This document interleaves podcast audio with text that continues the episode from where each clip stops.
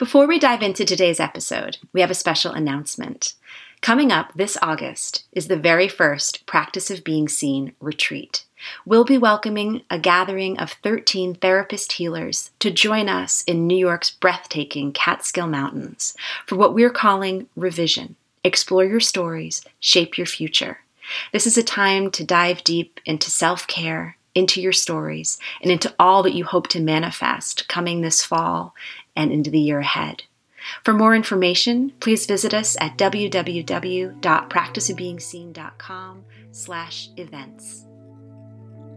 The practice of being seen is about understanding who you really are and daring to share your truth with the world. This is a conversation with and for seekers, creators, and holders of transformation. We believe that stories shape relationships, and relationships shape stories. This is Rebecca Wong, relationship therapist and founder of Connectfulness. And this is Marisa Gowdy, writer and storytelling coach for healers. And this is the practice of being seen. The information in this podcast is not a substitute for help from a licensed mental health professional. We are so thrilled to have Soness Stevens with us right now. She's the head speaker coach for multiple TEDx events and has coached over 109 TED and TEDx speakers. She represented Japan for TED Worldwide, spoke at TEDx Fukuoka and TEDx Waseda U. Soness has a weekly national broadcast TV show on communications and is an associate professor of business presentation skills at YNU. You may have seen her on NHK TV and Fox TV Japan, or heard her as the official voice of Hello Kitty. She lives near the beach and practices Zazen meditation at her local temple in Japan. Welcome, Soness. Thank Welcome. you so much for having me. How exciting. I, I just love, love, love that you talk about relationships and how the relationships uh, build the stories. That's absolutely beautiful. Mm. You know, when I first met you at Camp GLP, um, Good Life Project Camp for adults, you were giving pre- a presentation on um, on giving a TED talk, and you were talking about the five whys, going deeper and deeper and deeper, and stories and relationships, for me at least, really became part of of my whys. Ooh. I would love to hear how that went. well, I, happen, I, happen, to have it in front of me right now. Um. so, for the, for, if you're listening for the first time, um, so one of the things that we try to get to in your TED Talk, and if you're you know we always think about what makes a really great ted talk and there's so many different factors but what one of the one of the most important factors of creating a ted talk is actually going beyond what simon sinek calls your why and start with why, but actually getting deeper into your universal truth. And so we practiced a technique of getting deeper and deeper based on a Toyota management technique. I know it's kind of bizarre, but I take these. It still um, sticks with me. I love it. it. It's so resonant. Yeah, it's, it's a great starting place. So if you're thinking about, oh, you know, what do I need to talk on, or I've got nothing new to say, and you're trying to figure out what is that message that's really going to resonate with other people while keeping an integrity with yourself, it's actually boiling it down to what is the universal truth. And so the Toyota management technique starts like this. It says, like, for example, uh, I, uh, the, the, Toyota car is on the factory line and, and the car won't, uh, the car doors are not opening properly. And someone says, why? Uh, because the, the hinge is incorrect. Why? Uh, because it was applied uh, wrong. Why? Uh, because the late night shift, um, they're full of idiots. Why? uh, because they are. Um, uh, they they aren't careful with their job. Why? Because they're working too many hours overtime. So really, what it boils down to, there's nothing wrong with the door. It's actually a human resource problem. So I learned this at the university where I teach here in Japan. I'm an associate professor, and I pick up on these really fun, interesting business management skills. I'm like, hmm, how can you use that for the greater good? and so I started turning that into and experimenting with over a thousand students and then taking it into my, my practice with my TED speakers and started to realize when we ask the question why, the first thing that we do, and actually, you know, let's do this together right now. So if you're thinking of a TED talk that you are like, oh, I, I'd love to give a TED talk. I don't know, know what my message is. Let's practice this together right now. And you guys can do too. Okay, Rebecca? You, okay. I know you I know you've got yours in front of you. Is this useful? Oh yeah, we love this. This is awesome. Okay, so let's let's dive right into action because I'm all about action. So, all right, let's move in. So, all right, let's think. Um, you take a moment and just kind of close your eyes and answer the question why. It doesn't matter if you move vertically or laterally, and you'll understand what I mean in just a moment as I ask the question why. Because you're like, is it why building on the next one, or is it why just asking the question why? Whatever you answer is actually the right answer in that moment. And let's try this. So think about why does the world need to hear your message? And I'll give you a space to answer that. Are you ready? Let's do this five times. Okay. Let's rock and roll. Why does the world need to hear your message? Okay. Mm-hmm. Why?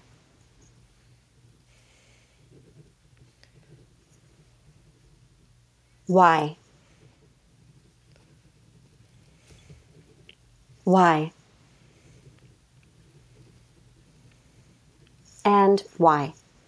Now, you may need to pause between those, but um, what you'll find is as you go through this, I have a little magic decoder ring for this. You know, when you're having a conversation with somebody and they say what they think you want them to say, it's a really confusing grammar structure there, but you know, when you're you're asking, oh, what do you think of my new haircut? Oh, really? Sure, it doesn't look good on you. Oh, it looks great. so that kind of reaction, they think you want them to say, it looks great, or it's an affirmation of that moment. And that's what the first why is. It's what we think someone else wants us to say. And the second why is right. what we think we want to say. The third why is what our heart says. And that's where all our, our you know, our, our passion and all that lives in, in that heart space. And it's really important to live in passion. But you can't really live in passion forever. And then you have your third why, which is what your, oh, sorry, that's your fourth why, which is what your gut says. And that's your, you know, and that's where, where all of that comes from. And then you have your fifth why, which is your universal truth. And this is what's going to resonate for everyone. There's a there's a common thread upon there, and it just boils down to uh, a, a beautiful essence, and that's where your the seed of your your talk comes from. And I do this for every talk that I give, whether it's a a TED talk or a PechaKucha talk, or if I'm speaking in front of an academic audience as well. Um, yeah, it's, it's a very deep technique, and often it requires having having me there along on the ride to help get to the to the universal truth. But I think it's a technique that everyone can practice. And a lot of my students are calling it the wisdom of the five whys now. So mm. um, yeah, I, I thank like you. That. It's Innovation doesn't have from to come why from is, being... Why is definitely one of my favorite questions. I probably started very early on, and I haven't stopped asking it. it's a very important question. I have to say, from the experience of having done this exercise twice, I am just kind of floored by how very different the mm. responses can end up being, um, and yet both of them feel equally true, but from very different parts of the spectrum. Mm. You're talking about your own responses, Marisa. My right? own responses, yeah. As I, as I, you know, jotting these down, having done it with Soness in a workshop this summer, and then doing it again, I'm like, I'm just kind of sitting here and marveling over my own process. So, pardon me for a moment while while my whys are very private, but I think, I, you know, we all we all go through that process, right? We ask, we're asking our own why, and. uh and one one of mine was was about a toaster, and the other one is about like fundamental fear. So um, it's interesting. Ah, you know, that is really fascinating. And that's a really great point because as you go through, you're actually listening to your heart in that moment. We're constantly evolving. Who we are today is not who we were yesterday. Just like we're not the same toddlers that we were when we were two and three years old. We are ever evolving. And so your your universal truth will ever evolve with you. If it's staying stagnant, then maybe something's mm, not in progression in your world. And so it's a really great point at which you can you can move forward. And also every talk that you give and every moment that you do this, like my universal truth for uh, I gave an academic talk last week on um, how autonomous learners uh, model model great speakers, and I teach uh, I teach TED style presentation skills at one of Japan's top universities, and full of a room full of PhDs and all this, and you know, getting to the universal truth of what that audience needs to hear, and also how I resonate and connect with that is very different from what seriously like my TED talk on a rice cooker. Like, really? Do you think that's my body of work? All of my research going into a TED talk on a rice cooker? No. so at that point, you know, we still have to go through the process and figure out what is the universal truth on that. And when Ted asked me to speak about how I cook three meals a day in a rice cooker, I was like, but but what about my research? What what about all this? they're like, mm, yeah, we want you to talk about your rice cooker. I get it; it's a novelty thing. But some of the best TED Talks are actually the most viewed TED Talks are novelty talks, like how to use a paper towel, or how to tie your shoes, or mine, how I cook three meals a day in a rice cooker. And in that, going back to the universal truth, I did that same process, and it all boiled down to the last line of my talk which is if we remove the labels, we can be anything that we want to be. And in life, go against the grain. So, you know, it does, there is a universal truth, even if it's something light and fluffy. Whereas my TED, TEDx talk on how to listen so people will talk, again, that universal truth mm-hmm. is very different. And that boils down to listening is love. So, two very, very different talks, three very, very different talks and yet there is a very different universal truth.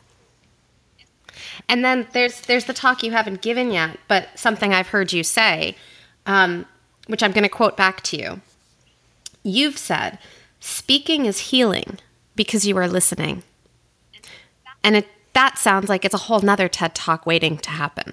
Mm, I'm taking notes on that. you didn't necessarily say it today, Soness, but I've heard you say that in the past. So I'm curious if we can use that maybe as a little transition. Can you speak into that a little bit? Can you share with with our audience, with our listeners, yeah. what you mean by that? Because I think so much of your wisdom is embedded in, in that line. That speaking is healing because you're listening. Well, thank you. Actually, it has a, it has a lot of um, a lot of openness to it. Just out of curiosity, how did that resonate with you, and what what points were they um, w- bringing up for you? In your world? Oh, I love that you're turning this around. Tell me more. You know, so, as a relationship therapist, one of the things that I often will talk to my clients about, we're often listening with this ear that's already tuned in to what we want to say next. Mm. Um, so we're not fully listening. But there, there's this thing about speaking being healing because you're listening, so that when you're speaking, and in the, I haven't spoken in public a lot, but the times that I have, there's something so powerful in regards to the responses you get back from your audience while you're speaking mm.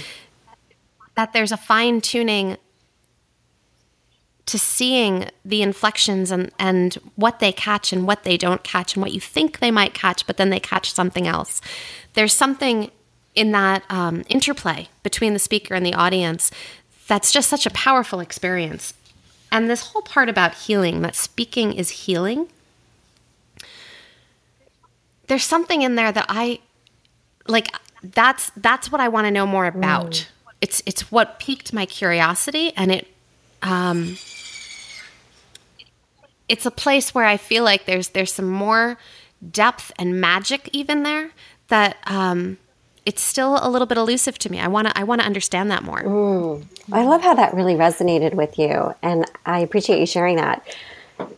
You know, a lot of speaker coaches talk about speaking and presentations as a performance, and you get up there and perform, but what's happening when you're on a stage and you're performing, it turns into a monologue to be or not to be. And it's not really a dynamic interaction with the audience. But our job as speakers and as relationship builders, because that's who we are, is is that is about creating that that dialogue.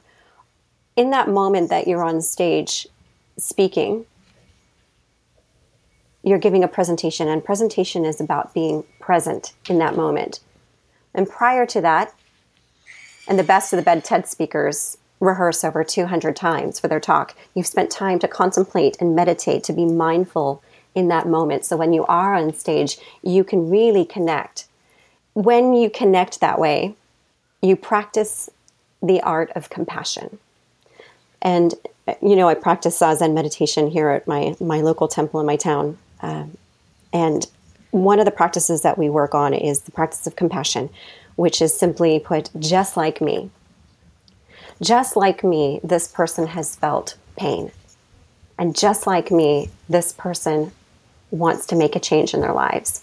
And just like me, this person wants to be loved.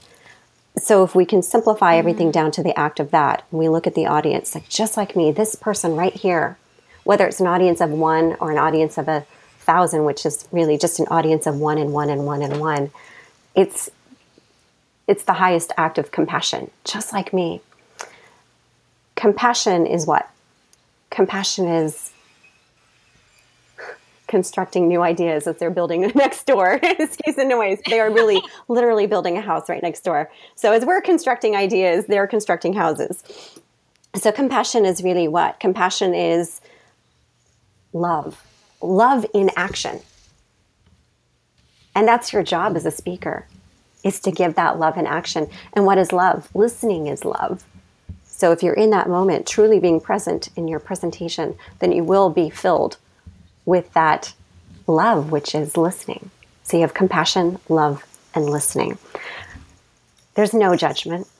If you're really listening to what your audience is feeling and thinking, and you're having that dialogue with them beforehand, and you're having that moment to contemplate before you even step on any stage, then you will actually be mindful in your listening practice without that judgment, without the excitement about the I know, I know, wanting to jump in the conversation next. What brilliant thing you're going to say to wow them because it's not about you. It's about that person right there. And that one person, you have that opportunity in that moment to reach them with that love, that compassion, that listening. And in that moment, you heal them. And you're also, every time you do it, you're enacting a moment of healing for yourself. You heal them. And then from there, they go out and share that idea with someone else. That's why it's an idea worth spreading. And in that way, they can go forward and touch someone else's lives. You know, Soness, this it's all aligning so perfectly because as I'm thinking about it, speaking is healing because you're listening. Of course, as a writer and a storyteller, where I'm going with this is thinking about that that process of you know being on the page and knowing that in order to tell a story that really means something to you the writer to anyone who's ever going to read your work or who, who's going to you know consume it in whatever form it eventually takes after you've mm. written it down it's really about listening to yourself and getting still enough and practicing that compassion and that mm. non-judgment and that self love in order to go through that initial process. Because whether it's going through, you know, the the wisdom of the five whys or whatever your first rough drafts are that you eventually would like to see become a TED talk, become some other form of getting your message out there besides just the written word, you know, and what's where I often work with a lot of my clients is okay, eventually they want to get on the TED stage. That's not where I'm helping them necessarily. I'm at them, you know, working with them in a different a different space and saying, okay, maybe that becomes that someday. Right now, who are you? What's your story? And it begins with that very similar set of a very similar set of qualities that um, I think just that again works on that level of, of the self. Yeah, that's very powerful. That level of that self and that self love and that practice. Uh, are you familiar with William Zinsser, the author of Writing on Writing Well? Brilliant, brilliant guide to writing um, nonfiction, but just one of the masters of of getting into what your work is and your craft as a storyteller is, and particularly your storytelling style in the written form. And, you know, it, it is, right. writing can be self indulgent. And instead of saying that it's self indulgent, indulgent, we can also turn it into this is a matter of a practice of self love. And as you work it and you hone it, you start to really um, take a moment and reflect and contemplate what does this actually mean to me? What, what is all this about? And how is this, uh, how is this one story or this one moment, a moment of transformation in my own life, and then maybe it'll spark a change in someone else. In our world, we call that the self focused first hmm. draft and giving yourself permission to have a self focused first draft before you worry about, wait, does other, do other people need to hear this story? And they probably do once you've really written into why you. Oh, I love that. The self focused first draft. That's brilliant. Anne Lamott talks about the hmm. shitty first draft. And I don't think it's necessarily about quality. It's that too, but it's about being able to say, I'm just going to write about me first. And that's where I have to begin. So it's our SFD in, in practice of being seen. Wow, that's pretty deep. Yeah, I love that. And really, you know, a great a great piece of writing and a, like a great TED talk. You know, people think, oh, you know, you just get up there and kind of wing it. You have a basic idea. No, it takes a good it takes a good eight months to a year to to develop something and you start to develop and hone it and that's like your first draft and your second draft.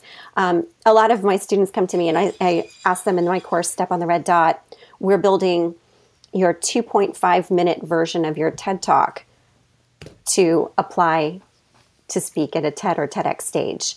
And you know you know here you've got like your whole entire body of work your research something you've written a phd thesis on or maybe something that you've experienced in your life and you're like man i need all 18 minutes and I'm asking my students to give me 2.5 minutes. And you know, you go back and you say, "All right, eight pages, give me four. and they're like, "What? I'm never going to be able to do that." And they go back and they cut and they cut and they cut and they get down to the essence of it. Okay, now go take a walk, step in, step step out, step in, step out, which means get into the writing, step away, take a walk, go do something else, step in, have a walk and talk, go talk with somebody, give me a call, we'll do our things, you know, and and get back in into until you really get to the refined essence of it. Because you're not up there just speaking for yourself and you're not up there telling a story for yourself because that's just self gratification on a stage which nobody really wants to watch. That should be you know that's for your home life. But in this case it's so essential. You you go from your self focused first draft. I love that expression. Thank you for that. And then moving into um, you're welcome. moving into the clarity and your what makes a great TED Talk is to make it clear and concise and actionable. Mm-hmm. Now that idea of standing uh, stand on the red dot is that related to the idea of standing on your truth when you oh, have us ah, right that's a good question. Oh, oh, the soul the intention. Soul intention. Oh my gosh, that little phrase you invited us to in- invent has like really shifted my life. Really? Tell months. me more about that. Yes, it was um, you asked so t- well. Well, you why don't you set it up with what the what the invitation was? Because I've never had anyone ask me to do this before, and it and apparently it was something I had always needed to do. Actually, uh, this is hilarious. It's uh, it's a very simple process. You know, so what makes the difference between a great TED speaker when they're standing on that stage versus an eh speaker? Uh, I have this technique which I, I invented this this crazy technique uh, more than 15 years ago now. And I have all of my TED speakers do this. And I ask them to write on their feet. So go ahead and write on your foot. What's your intention for today or your talk? And um, I asked Daniel Epstein, and he's the founder of uh, Unreasonable at Sea. And you know, he wrote on his on his shoe, uh, "Have fun." And so he went out and he had fun and the audience had fun. Everyone was full of laughter. It was great. And the next speaker, Megumi, I asked her, and she's the woman who is the the um, the filmmaker who made the documentary Half about being half Japanese and half foreign in Japan, or even around the world. It, it really it really connects around the world. And I said, "What's your intention for today?" And go ahead and write that on your on your shoe or on your foot. And she said, "Resonate." She went out and she spoke, and the audience went wong wong wong wong through that resonation of her talk. And I asked another speaker um, who I wasn't actually coaching, but I said, "Come join us for this." And uh, I said, "What's your intention for today?" And he said, "Standing ovation." Standing ovation. Okay, huh. I wonder how this is going to go. And so he went out, and what do you think happened? He spoke and shoo, total silence. And what was the difference oh. between uh, Daniel and Megumi versus, I'm not even going to mention his name, the standing ovation guy?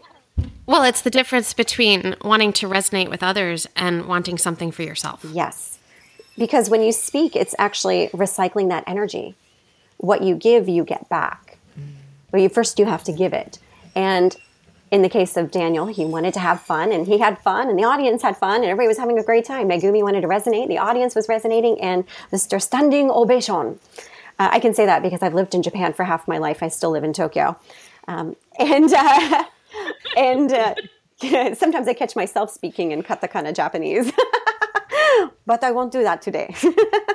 so, uh, and he went out and he asked the audience, Give me, give me, give me versus what am I going to give you? So there was no reciprocation. So now, before every workshop and every talk that uh, I give, I ask myself, and I also ask my students, and I asked myself today, what is my intention for today? And I actually wrote that on the sole of my slippers connect and ease. At the beginning of the workshop, I asked you as well, what's your intention for today? And go ahead and write that on your sole. And the sole is very symbolic of your foot, right? Because the sole is it's what's connected to the earth. It grounds you, and it's what you stand upon your intention. So it's called stand upon intention. And also, it's symbolic in your soul and your spiritual soul are connected in that intention. And once you write that down, you never really need to think about it because it's just ingrained in you. Actually, I just uh, it just got published in um, this this spring. Actually, my publication should be coming out. I'm in an academic peer reviewed journal based on this standing on intention stand on intention process mm-hmm. that I teach and how it how it helps how um, students learning presentation skills and connecting with their audience. So I love it, especially because you know, and I'm I'm getting the sense throughout a lot of what you've been talking about today. But there's there's these simple little tools that you're using to infuse this message of mindfulness, of listening, of love, of connecting, and all of these pieces are what come together to give this great talk. Yeah, they but it's also something that's so easy to absorb. Like it, it's simple, it, it's falsely sim, um, easy to absorb, but there's this um, there's a simplicity in in understanding the pieces of it. So as it comes together, it's digestible, and then it's it's practice and practice and practice and practice that makes it what it is. Mm. Excellent. Yeah. Well said. It is a lot of practice. And it, life should be simple. Like, why is it not? Yeah. It's our own it's our own heads complicating things and gosh, I know those I know those head those voices in my head. you know, those 10,000 hours of voices that we heard as children telling us, you know, these positive and negative ideas uh, before we're even 6 years old. So, yeah, we have to make a choice to keep life simple. We all have to. So, you know, one of the things we like to do on on this podcast is kind of talk about how um, how your your own story impacts the work that you do and the what you bring to the world. Can you speak a little bit about what got you to this place where you're an amazing speaker and you help teach other people how to be as well? How you teach others to connect. Oh, thank you. And thank you for saying that. I appreciate that. Um, I, I don't consider myself a communications expert, even though this is my field of research and this is, you know, what I teach. I, I prefer to think of myself as a communications practitioner.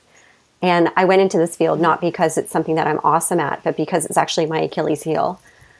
Uh, if you've seen my TEDx talk, How to Listen So People Will Talk, uh, it's it is so good. I highly recommend that everybody really, watch thank it. Thank you. I appreciate that. Uh, it's yeah, it's you know, listening became an early fascination for me, and it stemmed from having to be very cautious and having to listen in the environment I was I was raised in. Um, my mother suffered from uh, mental illness, and as a result, we were constantly um, packing up everything that we owned in the middle of the night and shoving it in the car and pulling out of the driveway to go live at a truck stop or just move from truck stop to truck stop. And this is before the vagrancy laws came into effect back in the 1970s.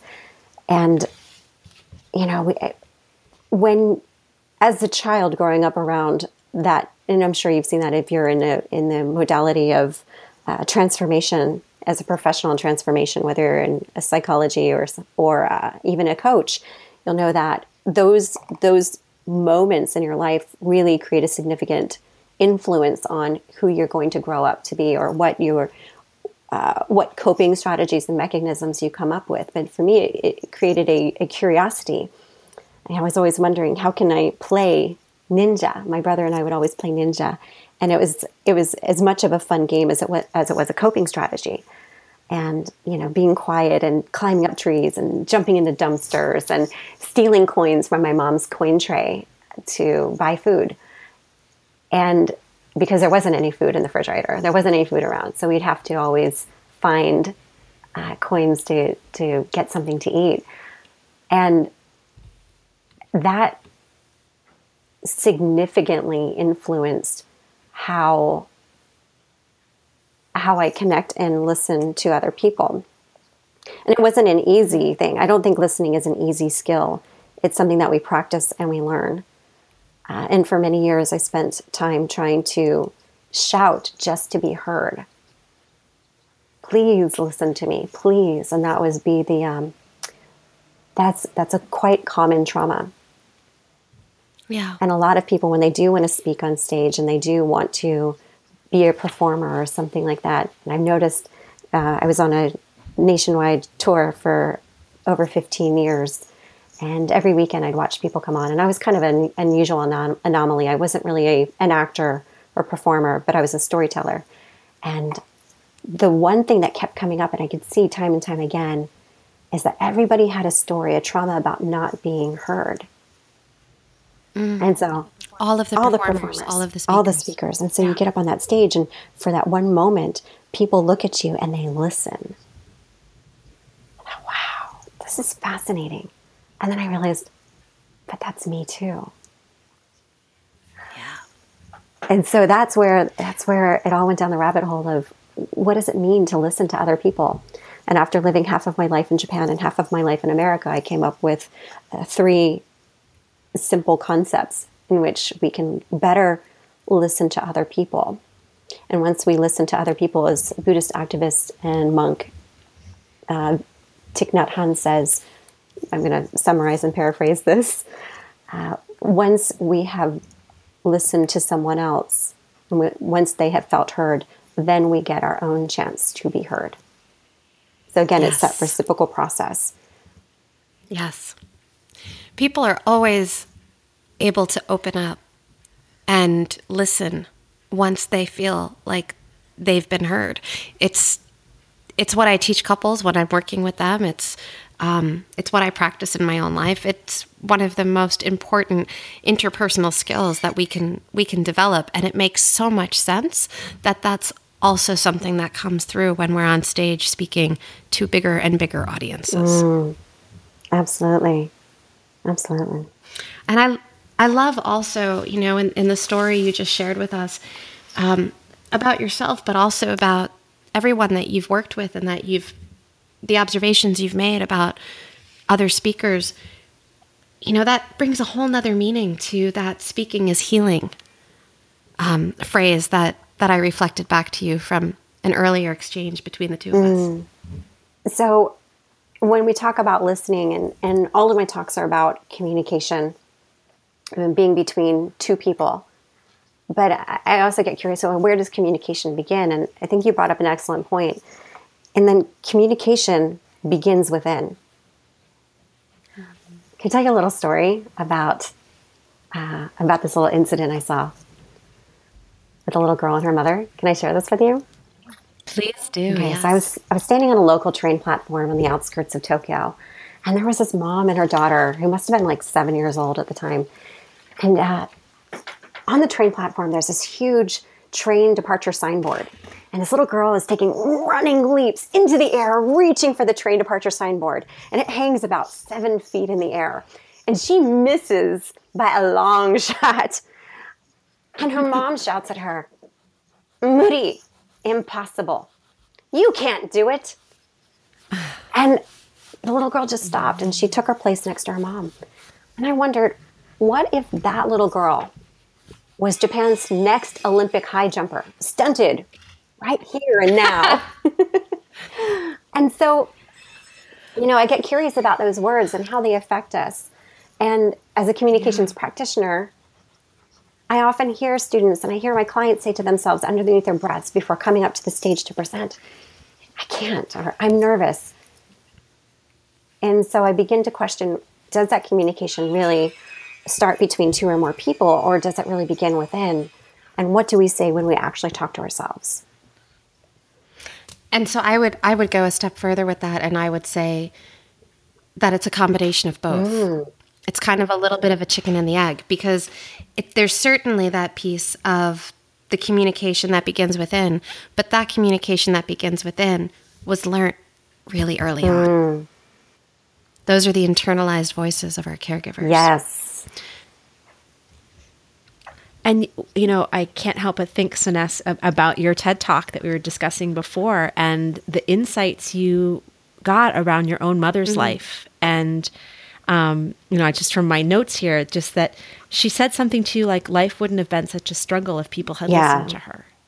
So, for my whole, my mom's whole entire life, my mom was born um, during the Great Depression, 1931, and you know, at that time, that was a time when little girls should be seen and not heard. And here she is. She's this vivacious little girl, curly hair. You know, that's the type of fiery wild child who had these, you know, aspirations of singing and dancing and doing all these fabulous things and very outspoken. And every time that she spoke up, people would say, You're crazy. Shut up. Little girl should be seen, not mm-hmm. heard. And so she carried that through her whole entire life, that trauma, whether it was her ex husband yeah. who always told her to shut up and don't tell anybody what's actually happening when her first child died at nine months. Um, she couldn't even talk about it, you know, the time it was born. They knew it was going to die, you know, and he said, Don't tell my family, don't tell your family, don't tell anybody. And then after nine months, it died. And everybody's like, what, What's going on here? like, yeah, it died. Oh, okay, no, don't talk about it. You know, all these things it just kept happening. People kept calling her crazy, and and um, I gave this talk about how to listen so people can speak. And when doing that, I, I brought up for the first time on a major worldwide stage about my mom's mental illness, and I thought, oh man, she's gonna think she's gonna kill me. she's gonna be like, you told the world I'm crazy, but you know, she doesn't have the internet, so what would she really know? But I, I had to tell her out of integrity and you know, we had this little chat about it. And I said, Mom, I have this theory. I, I wonder if maybe, maybe you are the way you are today, not because you're crazy, but just maybe nobody actually listened to you. And I thought she was just going to go off on me. But instead, she took a moment and she reflected. And she said, You know what? from the time I was born, everyone told me I was crazy. And mm-hmm. nobody ever listened. And we had a huge turnaround that day. And she opened up and she talked and talked and talked for hours on end. And I just listened for hours and hours on end. And at the end of her talk, she said, You know, this is the first time I've ever felt heard. And that was the first time I ever felt truly connected to my mom. We went I went back to the United States last August for Camp GLP, Good Life Project with Jonathan Fields, where we met. And mm-hmm. I, I, I spent time with my mom. And none of my siblings, and there are six of us, wanted mom to come to the family reunion because she's just very hard to manage. And I'm apparently the only person who can actually get her into action. I don't know why, basically. Um, like, do you want to do this or do you want to do that? Okay, let's do this. Um, but we had a talk on the way up in the car, and she's this habit of talking over people. We were in the car for four hours. And for four hours, she talked and talked, and I just listened. And at one point, I interjected. She was talking about a CD or a record album uh, that had just been released. I said, Oh, you know, I just released a CD on um, it was one of the most complex, uh, complex songs I've ever done. It's Tim Burton's Halloween song, uh, uh, Tim Burton album, and uh, I recorded here in Tokyo, and I'm pretty proud of it. And she didn't follow up with any questions. She just kept talking about something else. I'm like, Mom, mm. have you ever noticed that uh, you don't really take a breath? and maybe you don't also listen to other people. Like, what's that about? Yeah. What would happen if you actually just took a moment and stopped? And she said, I don't think anybody would let me talk again. Oh wow! Like, is that also yeah. building a wall? Is that a a block to intimacy. And she Yeah. stopped again and she's like, oh, God, I'm just afraid everyone's going to reject me. And especially when I go up to this family reunion. So, well, what would happen if we just sat back and just listened and that were present in that moment? What would happen? She's like, I don't know. I've never tried that. I'm like, well, let's just try that this weekend. Let's see if it happens. And she's like, okay, let's try it. And she, I could feel her heart pounding. And we're driving up to um, her deceased ex-husband's estate where she was basically vanquished from and um, where she spent a lot of time with her boys growing up. And and she I could feel her heart racing. But when we got there, instead of making it about I need, I want, she just laughed and she just listened. And for the first time, my brother said, This is the best time we've ever had with mom. And the oh, pinnacle was when my brother Drew and my brother Richard took her hands and walked her out to the um, out into the yard to overlook the bay at sunset. And they were stood there. All three of them just stood there holding her hands. And I took a photo of that moment, and it was the first time that there was that moment of healing because she took the moment to listen. I'm so proud of her. I was 85 years old, and she's turning 86 uh, this month. And uh, there's never a time at which to give up. And it's not like we can do anything to make those changes. It's not our job to create the change. But as family members, we can create that space. And there's no time limit upon which to make change in your life.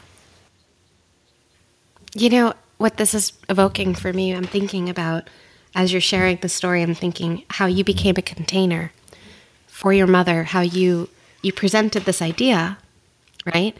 And from there she was able to decide what to do with it and how to make changes and experience her relationships differently. And when you're speaking, you're doing something very similar. It's a very similar kind of container. You're presenting an idea. Yeah. So, what kind of container are you going to create when you're speaking? Hmm. yeah. Yeah. It's beautiful. I, so I really do feel Thank you you. speaking is healing because you're listening. I really, this is, I know it's so vastly different from what other speaker coaches say. And I know it, it's just a little bit uh, out there, but I really do feel, God, I, I love my speakers. They're amazing. They go out and they create amazing changes. And they, they think they're signing up for, you know, finding their TED worthy idea, but it's, their own transformation as well. And then they go out and transform the world. This is not just going out there and like, I have this really cool idea and like, you guys shall try this. But it's a moment of, whoa, deep reflection. And then um, we really need to, to be open to those ideas within ourselves. And I love how you talked about the self focused first draft because in that moment, we do need to be self focused um, and, and work through that process. It's, it is a little bit different. We're not going to talk to you about performance all day, but really about the heart. Right. And then the next step is that idea of reciprocity. I mean, that's I think what I'm going to come back to again and again when I think of this conversation, and um, and perhaps it's in part because when you invited us to, to to stand on our intention, what I had written was hold and be held, and that has guided me certainly through the, pro- the process of Rebecca and my relationship and learning how to co-host a, pro- a podcast together and how to be healers and holders and speakers and listeners. And it's so it's held me professionally but certainly my god personally. And um, i'm just deeply grateful. Thank you for just connecting these dots from from you know i have to say like oh ted talks. Like i don't know if i'm really interested in that right now. I'm not super focused on that. You've opened that up so much further and so much far so far beyond that that um speaking as healing sounds like the most natural thing in the entire world to me right now. So i'm just i just want to recognize that and say Oh, thank, thank you. Thank you. Thank you for sharing that. And I, I hear you on the fact that you know maybe TEDx isn't on your on your list at the moment, um, and and that's a really interesting point. And I- also encourage my speakers to not just focus on the TEDx. And not all of my students in my Step on the Red Dot course are aiming for TEDx. In fact, some of them were aiming for PechaKucha, which is a it's an event where you have 20 slides for 20 seconds each. And it just automatically flows forward. But it's about creating that story and that relationship and getting back to the universal truth.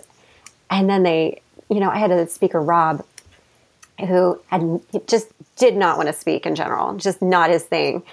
Um, and then we worked through this whole process, and he aimed for PechaKucha, and he went up there, never having spoken in his life, but he runs a men's listening group here in Tokyo, and I'm like, this is such a great idea. We're we're spreading and sharing and all of these elements, and he's like, nope, nope, not interested. But he did PechaKucha, and he went up, and he was the one who was the most connected with his talk. He found what his universal truth was, and he was able to engage that audience to such an extent that he started running workshops and seminars and just running all these things. Before he just had a listening group, and now he's got workshops and seminars, and and you know he's really transformed himself. Whether he's ready for the TEDx stage or not doesn't really matter because he's really he's started healing his own trauma of not feeling heard by listening to others and then moving on and, and moving forward into the speaking realm. And he's creating quite a transformation. I just remember like this audience of 150 people in that PechaKucha room were just mesmerized by what he was saying. Never having spoken his life, and he just really connected and engaged. He was so authentic. I just, I, am so, I love, like I said, I love my speakers. So it's not, and, and that's another thing, you know, if you think about, like, say, okay, let's say your dream is you want to give a TEDx talk in 2018, let's say between January and April 2018. You're like, not this year, but next year. What actually takes I'll take You'll that. take that. All right. Well, it actually takes eight months to a year to develop that. So you would actually need to start um, in Step on the Red Dot in April or May, and from there we start building what your core thesis is, the heart of your message, the basis of it, and create it into something that's a 2.5 minute audition piece that can easily be stretched out to four to 18 minutes. So when you create that, you're really, I mean, people are like, oh, I'm just going to write a little thing. No, it's a lot of deep internal transformational work. It's pretty, it's pretty fun. I, I, and I really admire my students for going there. And actually, I go through the same process at the same time again and again, even though I've given a TED talk and a TEDx talk and another TEDx talk. Um, I keep in the creation process just to remember where we're at and demonstrate and go through that process with you. Okay, here's where I'm hitting. Here's where I'm hitting my internal blocks. How about you? Here's here are the voices that are coming up in my head. How about you?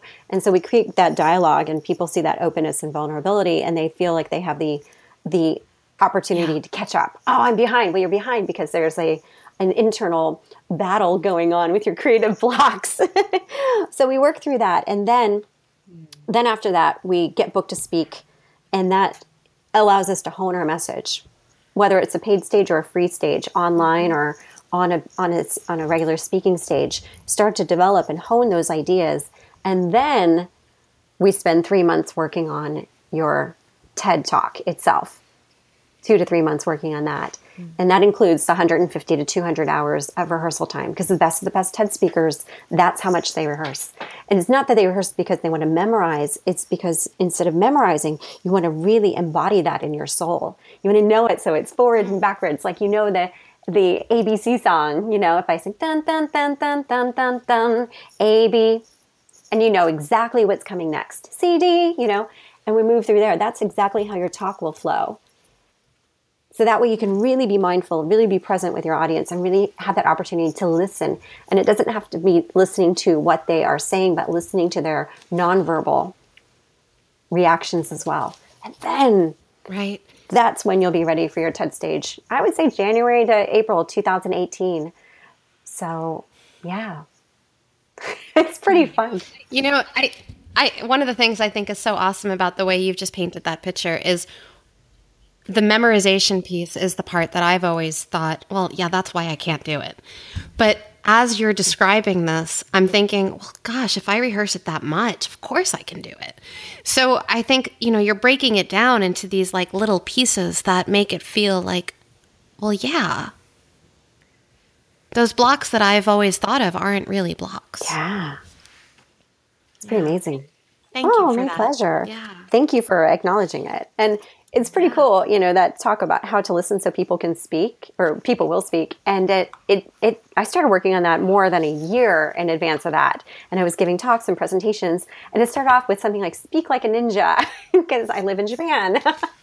um, and you know, ended up being this this talk that I would give out to you know different conferences and you know on telesummits for you know, like three thousand employees of IBM, and and kept kept honing it and developing it and just creating it and taking it from one hour and piecing it down into something that would be a bite sized chunk into into 18 minutes. There's a funny story there for another day, and then down into 12 minutes.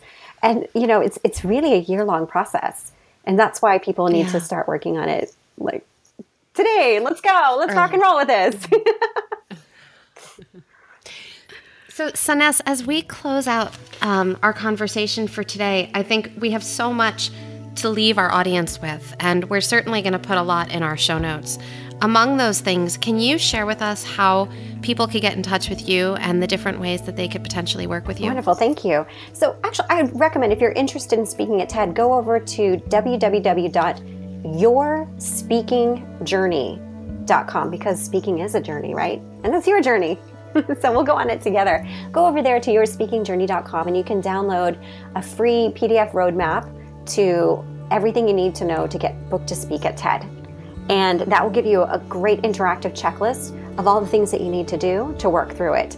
We're going to make sure that we put um, your TED Talks and on all your links in our show notes. So thank you so much for that. Oh, thank you for having me. Here's to reciprocity all around.